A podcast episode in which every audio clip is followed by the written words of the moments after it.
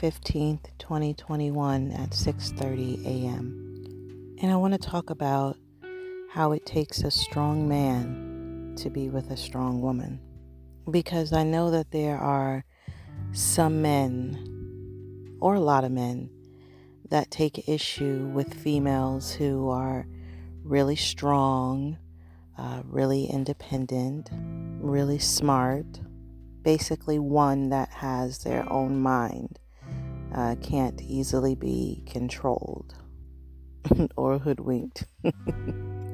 I think because we live in a society or even a world where men are automatically thought to be more dominant. I know in some countries that the woman is deemed to be more dominant. But in the Western world, in America, the saying does go, it's a man's world. As James Brown put it. I guess in his eyes, it was absolutely a man's world, the way he used to abuse women. But I won't go there. I digress. but because America has been known to be a man's world uh, for so long, that there's this like underlying notion that men are superior to women, which means smarter, stronger, more capable of action. But I think it really boils down to like an intimidation factor because when you have been conditioned and taught all your life that a man is superior to a woman, then when a woman shows up and she and she basically shows the man up or is even deemed to be superior to the man with regards to smarts and sometimes even with regards to strength. I think I think it does something to the the man's ego. It definitely rubs it the wrong way because all his life he's been conditioned one way, right? And then you have this female or females that come along and blows everything that you've been taught completely out of the water.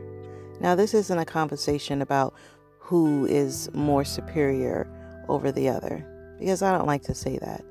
But men, you do come from woman, okay? Woman did carry you in their body for nine months before giving birth to you and raising you, feeding you, clothing you, teaching you, nurturing you loving you, guiding you.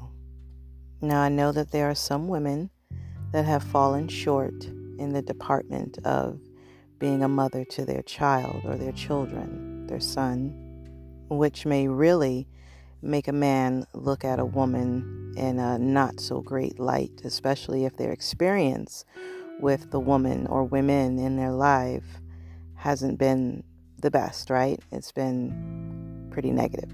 So then that becomes a wound that that man has to heal, right? And then sometimes instead of looking for um, a true spouse, sometimes the men end up looking for a mom, right? The mom that they never had, whether she was physically present or not. But whether one grows up with their mom physically present in their life or not, the fact still remains that in America it is considered to be a man's world, and men are still considered to be more superior than women. Not to throw any shade or anything, but if that's the case, if men deem themselves to be superior than women, then why are men so deathly afraid for women to be independent? Why are men so deathly afraid of women to have a voice? Why are men so deathly afraid for a woman to not need them? And what I would say to a man is, you shouldn't want a woman to need you for anything. I don't know what kind of accent that was just now. anything. but seriously, you shouldn't want a woman to need you for anything. You should want a woman to want you. You should want a woman to want you, but not to need you. If you want a woman to need you, does that mean that you need a woman instead of wanting a woman? And if you need a woman, then what is it about you um, that you're lacking? What is it within you that isn't um, fully healed, right? I think a lot of correction can be made just in that example right there. Don't seek for a woman to need you, because in doing that, sometimes men will have a way of trying to break a woman down, trying to dim her light, trying to take away her independence, trying to take away her voice, trying to make her so broken to the point where she feels like she needs the man in order to prop her up again. When she never needed you to prop her up, she never needed you to give her voice. She never needed you to give her an opinion. She never needed your permission to be intelligent. She never needed your permission to exude her sexuality. She never asked you to come in and try to control her and dim her light, just so that she would be left the shell of a woman that needs a man. Then you look at this woman that you left to be a complete shell of a person, and you decide it isn't good enough for you because of all the damage that you've done to it. Then you decide to go and look elsewhere, basically looking for what you already had, but because you you did so much damage to it, you're not even interested in it, in it anymore. Ain't that some shit? So again, men, please don't seek for a woman to need you.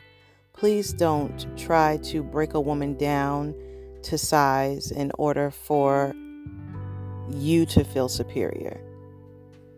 Because then what does that say about you? If you come in contact with a strong woman, an intelligent woman, instead of being intimidated by that woman, why don't you try to learn from that woman? That woman can teach you things that you don't know, and I'm pretty sure you can teach her things that she doesn't know. Think about how the relationship could be beneficial for both people instead of seeking to attack the woman simply because you feel less than. That's not her fault. And she doesn't deserve whatever negativity you decide to project on her because of your own shortcomings. And the same thing can go for women. Same thing. Don't seek for a man to need you, seek for a man to want you. And don't feel that you have to break that man down to size just to make you feel superior. You know, because some women can really do damage to men can really fuck with their mind to the point of breaking them down, to the point of dimming their light, to the point of damaging their reputation, to the point of trying to make them look crazy to the world while making themselves look innocent, innocent as a flower. And if the man isn't mentally strong enough, a woman could break him for life. So it goes both ways. no one is exempt. I think it helps to to find your your true equal partner. Now how to do that remains to be seen, I guess. Cuz a lot of times when folks get together, I don't think a conversation takes place or I don't think people think about are we mentally compatible? Are we mentally equal? Most people usually just lead with their genitalia and sometimes the heart, but a lot of times the, the genitalia. But that's what life lessons are all about, right? So, men, don't be intimidated by a strong woman. If you are, then maybe that woman is not your equal. And if she is, maybe you should put your fear to the side and do some reflection to look within in order to understand why you're feeling why you're feeling such a lack. Reflection is key. What are y'all thoughts on this? i love to hear your feedback. Thanks for listening, y'all. Peace and blessings.